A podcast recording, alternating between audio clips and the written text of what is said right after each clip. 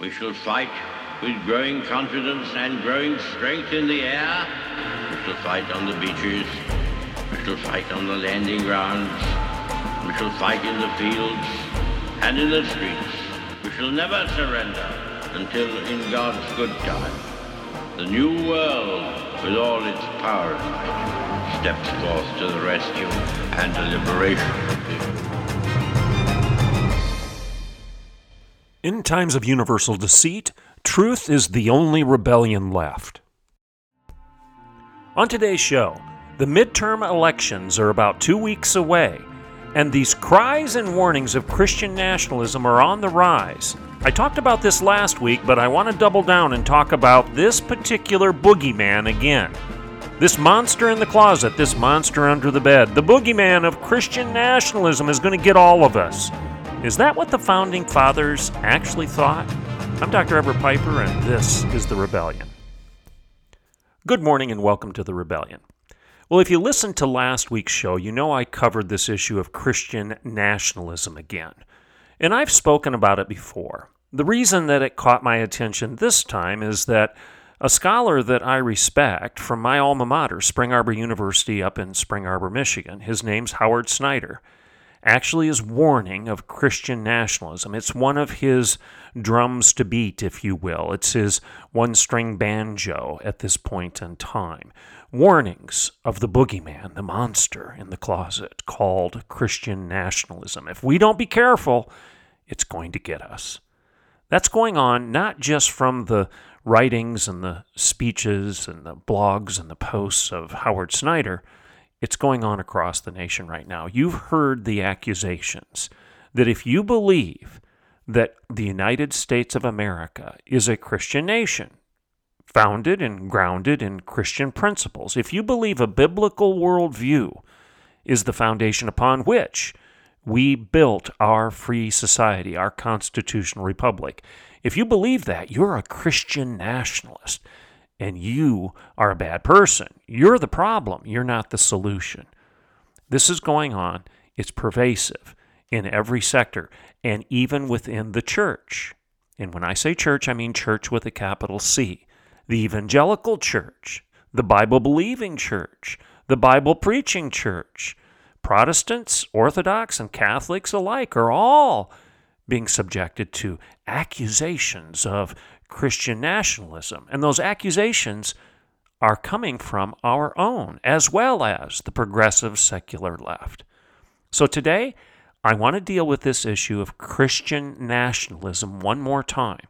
I wrote about it in the Washington Times this past weekend, and I want you to listen to this, and then you decide were our founding fathers Christian nationalists or not? Because that's the premise of my argument. Don't dodge what I'm saying right now.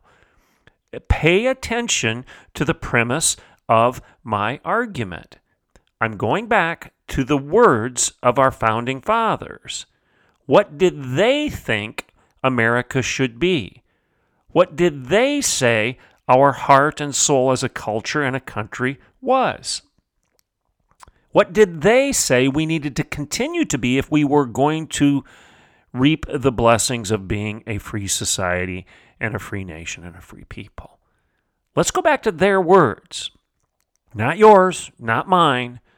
No distractions, no rabbit trails, no, no non sequiturs, no construction of straw men here. Avoid the fallacies. Let's talk about what our founding fathers said. And then ask the question were they Christian nationalists and was it a bad thing? Let's define our terms. Let's take a break, and when I get back, we'll go through what our predecessors, those that gone, have gone before us, the wisdom of the past, what did they think about the Bible, Christianity, and religion in government? I'm Dr. Everett Piper, and this is The Rebellion. I'll be right back in a couple minutes. Okay, welcome back to the rebellion. Now, here, here's uh, what we're going to talk about. As I said in the introduction before the break, this boogeyman of Christian nationalism is hiding in the closet, and everybody's warning that he's going to jump out and get you if you don't stay awake. You have to keep one eye open because that monster is on the prowl. He's going to get us. So, with the midterm elections just a couple of weeks away, again, these woke cries of Christian nationalism are again on the rise. We're hearing them from coast to coast. Everyone from California's dear leader, Gavin Newsom, to George Soros's sock puppet, Joe Biden.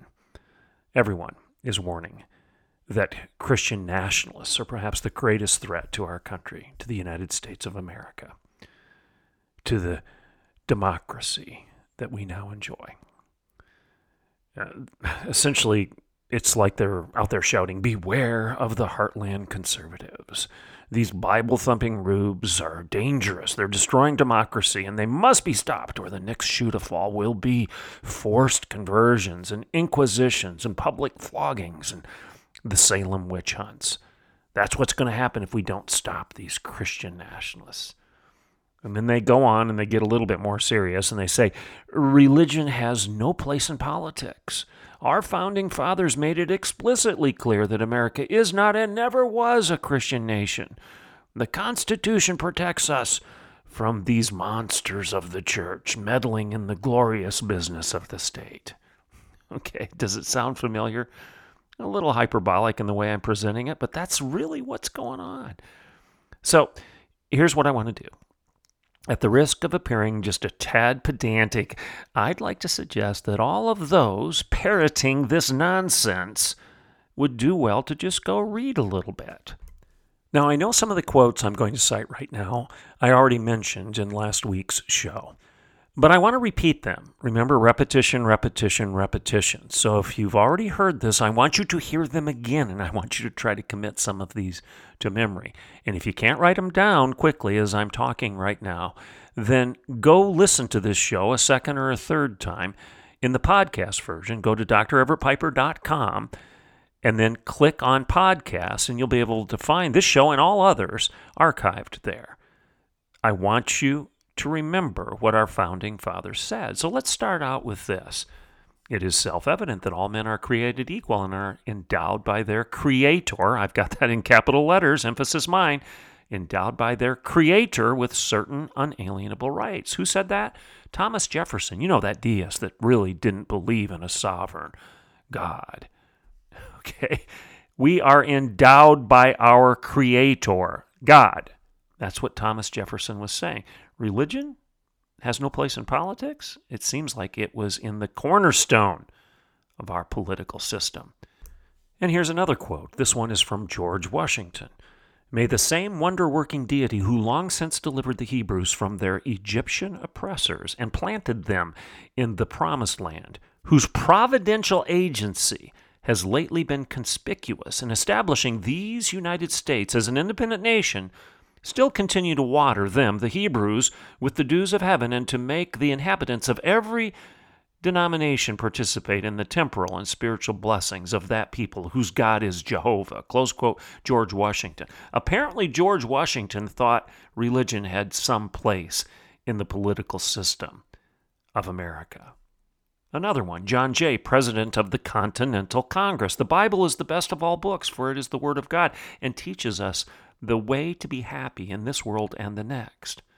Here's one from James McHenry, signer of the Constitution. The Holy Scriptures can alone, let me say that again, the Holy Scriptures can alone secure to society order and peace, and to our courts of justice and our constitutions of government purity and stability. Again, James McHenry, a signer of the Constitution. The teachings of the Bible are so interwoven and entwined with our whole civic and social life that it would be literally impossible for us to figure to ourselves what life would be if these teachings were removed. We should lose almost all the standards by which we now judge both public and private morals. Almost every man who has added to the sum of human achievement of which the human race is proud has based his life work largely upon the teachings of the Bible. Close quote, Teddy Roosevelt. John Adams said this Our Constitution was made only for a moral and religious people and is wholly inadequate to the government of any other. Here's another one, another deist who really didn't believe in God, you know. He said this I have so much faith in the general government of the world by providence that I can hardly conceive a transaction of such momentous importance to the welfare of millions now existing and to exist in the posterity of a great nation should be suffered to pass without being in some degree influenced, guided, and governed by that omnipotent, omnipresent, and beneficent ruler. Who said that? You know, that deist that didn't believe in God, really. Benjamin Franklin. How about this one? I am perfectly satisfied that the Union of the States, in its form and adoption, is as much the work of divine providence as any of the miracles recorded in the Old and New Testament. Who said that? Benjamin Rush, signer of the Declaration of Independence. Here's another one. This is from Woodrow Wilson, another president of the United States, who said America was born a Christian nation. America was born to exemplify that devotion to the elements of righteousness which are derived from the revelations of Holy Scripture. Close quote. Woodrow Wilson again. McHenry, John McHenry, signer of the Constitution, said this The Holy Scriptures can alone secure to society order and peace. In vain, without the Bible, we increase penal laws and drop protections around our institutions. So he's saying that the Holy Scriptures, the Bible, is the source of order and peace. The Bible gives us a sane and healthy society.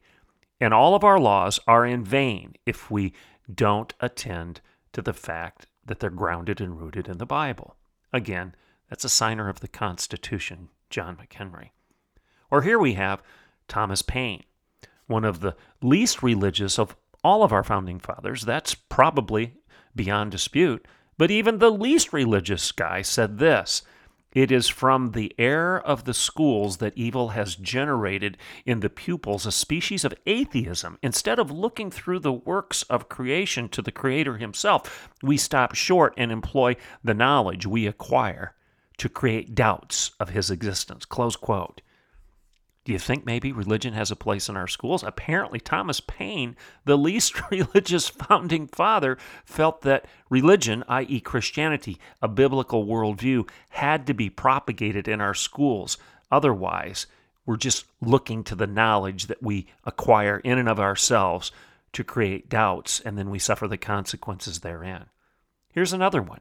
How about Noah Webster? He um, was the he was recruited by Alexander Hamilton to lead the Federalist thinking. Okay, he was the lexicographer that was recruited by Hamilton to engage in this Federalist debate that took place in the Federalist Papers. Now, Noah Webster said this Our citizens should early understand that the genuine source of a correct Republican government is the Bible particularly the New Testament. Close quote. It's Noah Webster of Webster's Dictionary. Okay. Here's another one from Benjamin Rush. I already cited him earlier, but listen to this one. We err only because we do not know the Scriptures and obey their instructions. Immense truths are concealed in them. The time, I have no doubt, will come when posterity will view and pity our ignorance of these truths. Okay, that's another one from Benjamin Rush. Again, a signer of the Declaration of Independence. Here's another one Fisher Ames. He's responsible, by the way, for the final wording of the First Amendment.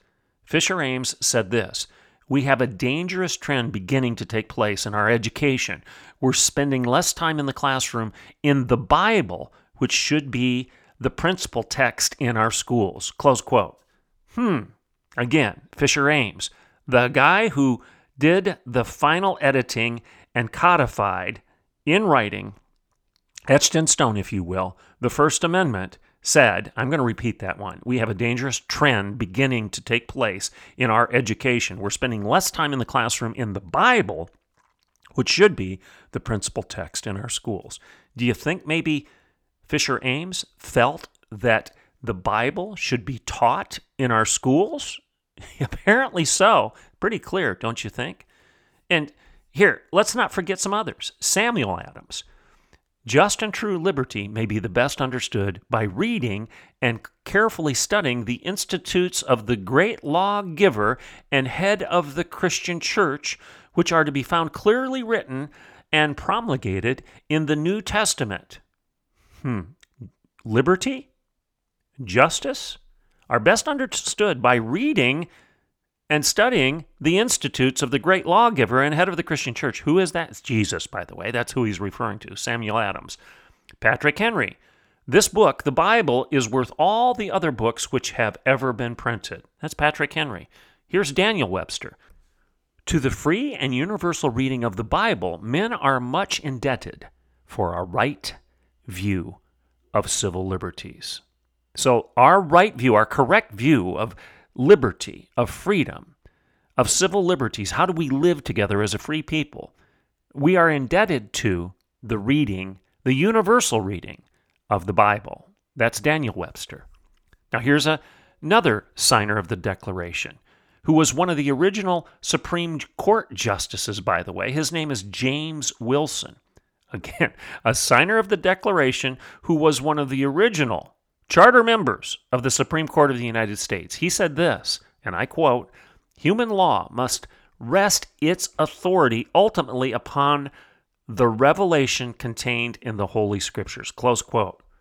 So, do you hear anything in any of these quotes that would suggest that religion has no place in our education system, in our courts of justice, or in our general government, whether it be local, whether it be statewide, or whether it be federal government. Do you hear anything in any of these quotes that would suggest that religion has to be removed from the public square? And you can't talk about the Bible when you're talking about government, because when you do that, you're a Christian nationalist. Do you hear that even being hinted of in any of these comments?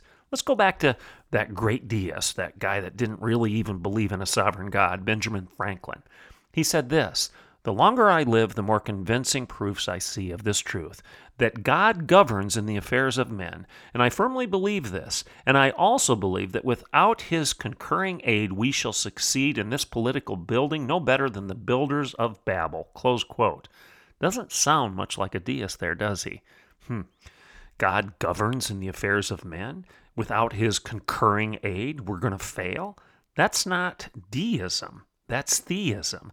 That's the belief in providence. That's the belief in a sovereign God, a God that's involved in the government of the United States of America.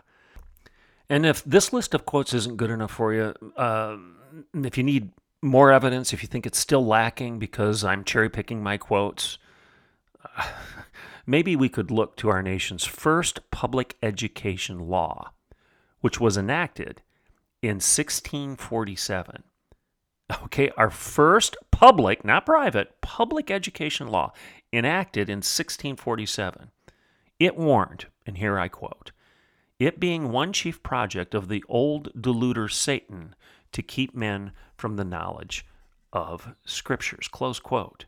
So our first public education law, the establishment of public education, public schools, said that we need to be careful of the old deluder, Satan, because his objective, his objective is to keep men from the knowledge of the scriptures.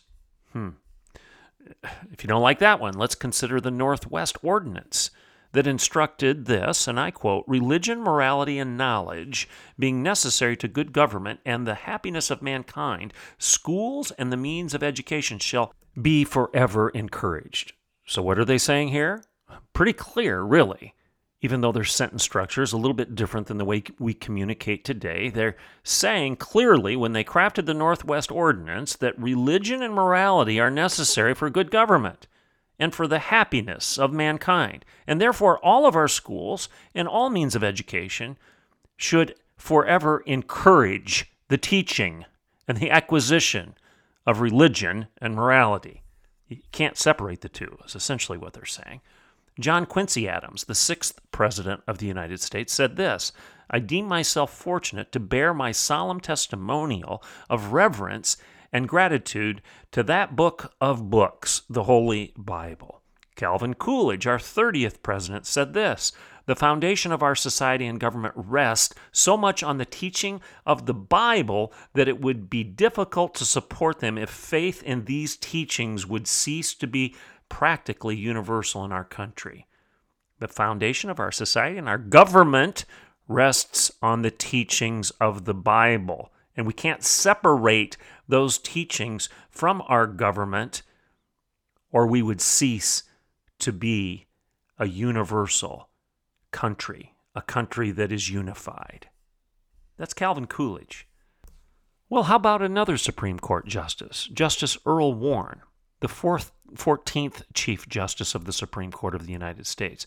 He proclaimed this boldly, unapologetically, and I quote, I believe the entire Bill of Rights came into being because of the knowledge our fathers had of the Bible and their belief in it. Close quote.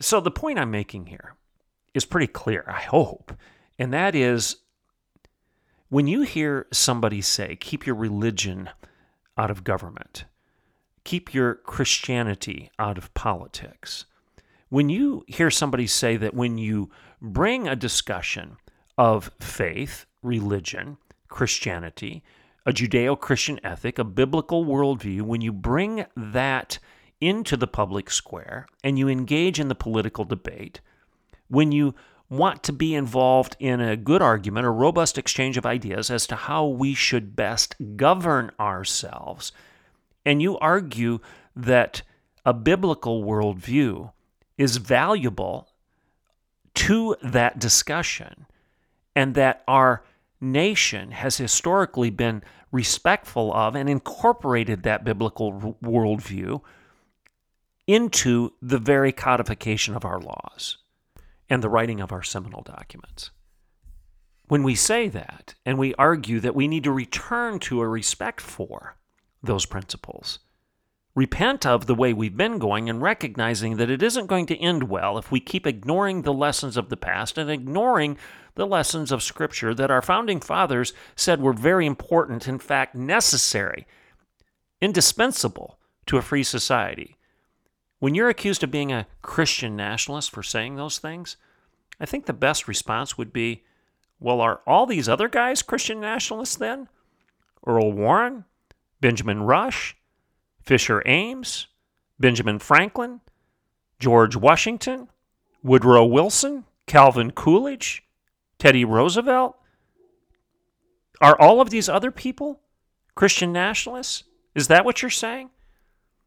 Well, maybe, just maybe, if they still want to make that claim, let's just end the show with this. Let's go back to what I started with Thomas Jefferson. You know, the third president of the United States, the principal author of the Declaration of Independence. Another guy that all of the people on the progressive left, the woke and the righteous, even in the evangelical community and the, the woke progressive Catholic community and whatnot, they want to claim that Thomas Jefferson really didn't believe that Christianity should have any place in the public square, in the discussion and the crafting of government. No, Thomas Jefferson didn't believe that. He, he would he would clearly side with all of us who are warning of that boogeyman called Christian nationalism. Now, okay, so let's end the show with quotes from Thomas Jefferson. No nation has ever existed or been governed without religion, nor can be. The Christian religion is the best religion that has ever been given to man, and I, as chief magistrate of this nation, am bound to give it sanction. Close quote. I want you to lock lock on to that one. I'm going to read a couple more, but I want you to listen to that one. It's indisputable that Thomas Jefferson just said no nation has ever yet existed or been governed without religion. You can't have good government without religion. He just said it. And then he says the Christian religion is the best religion that has ever been given to man. And I, as the President of the United States of America, I, as Chief Magistrate of this nation, am bound to give it what? Christianity sanction. Close quote. And then he said this I shall need the favor of that being in whose hands we are, who led our fathers as Israel of old from their native land and planted them in a country flowing with all the necessities and comforts of life, who has covered our infancy with his providence, and our riper years with his wisdom, and to whose goodness I ask you to join in supplications, that he will enlighten our minds and guide our counsels. Close quote. enlighten our minds and guide our counsels. What do you think those counsels are? Government. Guide our government. Who? That being whose in whose hands we are, that being in whose hands we are, God. His providence, his goodness. We need to join in supplication, praying to him to enlighten our minds and guide our counsels, our government. And then this is more from Jefferson, acknowledging and adoring and overruling providence, which by all its dispensations proves that it delights in the happiness of men here. With all these blessings, what more is necessary to make us happy and a prosperous people? Close quote, Thomas Jefferson. So, religion has no place in politics? And if you argue differently, like I'm doing right now, you're a Christian nationalist? if you argue that we are a Christian nation, not that everybody is a Christian or everybody is converted or born again or Bible believing, uh, evangelical, orthodox Christian. No. Nobody's arguing that, and nobody's arguing for a theocracy either. But to deny that we are Christian in our values, Christian in our makeup, Christian in our respect for the Holy Scriptures and the Bible as the pretext and the foundation for our constitutional republic. To deny that is crazy talk. Our founding fathers made it clear that those arguing for Christian morality in the public square are the heart and soul of our country. We're not dangerous. We're not dangerous Christian nationalists. So, don't allow people to go down this rabbit trail. The, the responses I get when I say this is, well, and then they go off in a different direction. They don't even acknowledge the quotes that I've just rattled off, and I could spend five more shows with such quotes. Force people to acknowledge the fact that our founding fathers, from the least religious among them to the most religious among them, all believed that religion was necessary to good government. It was indispensable to our freedom and that that religion that was favored in the founding era of our country, and frankly, for 150 years or thereabout after that, that religion was biblical Christianity. I'm Dr. Everett Piper, and this is The Rebellion.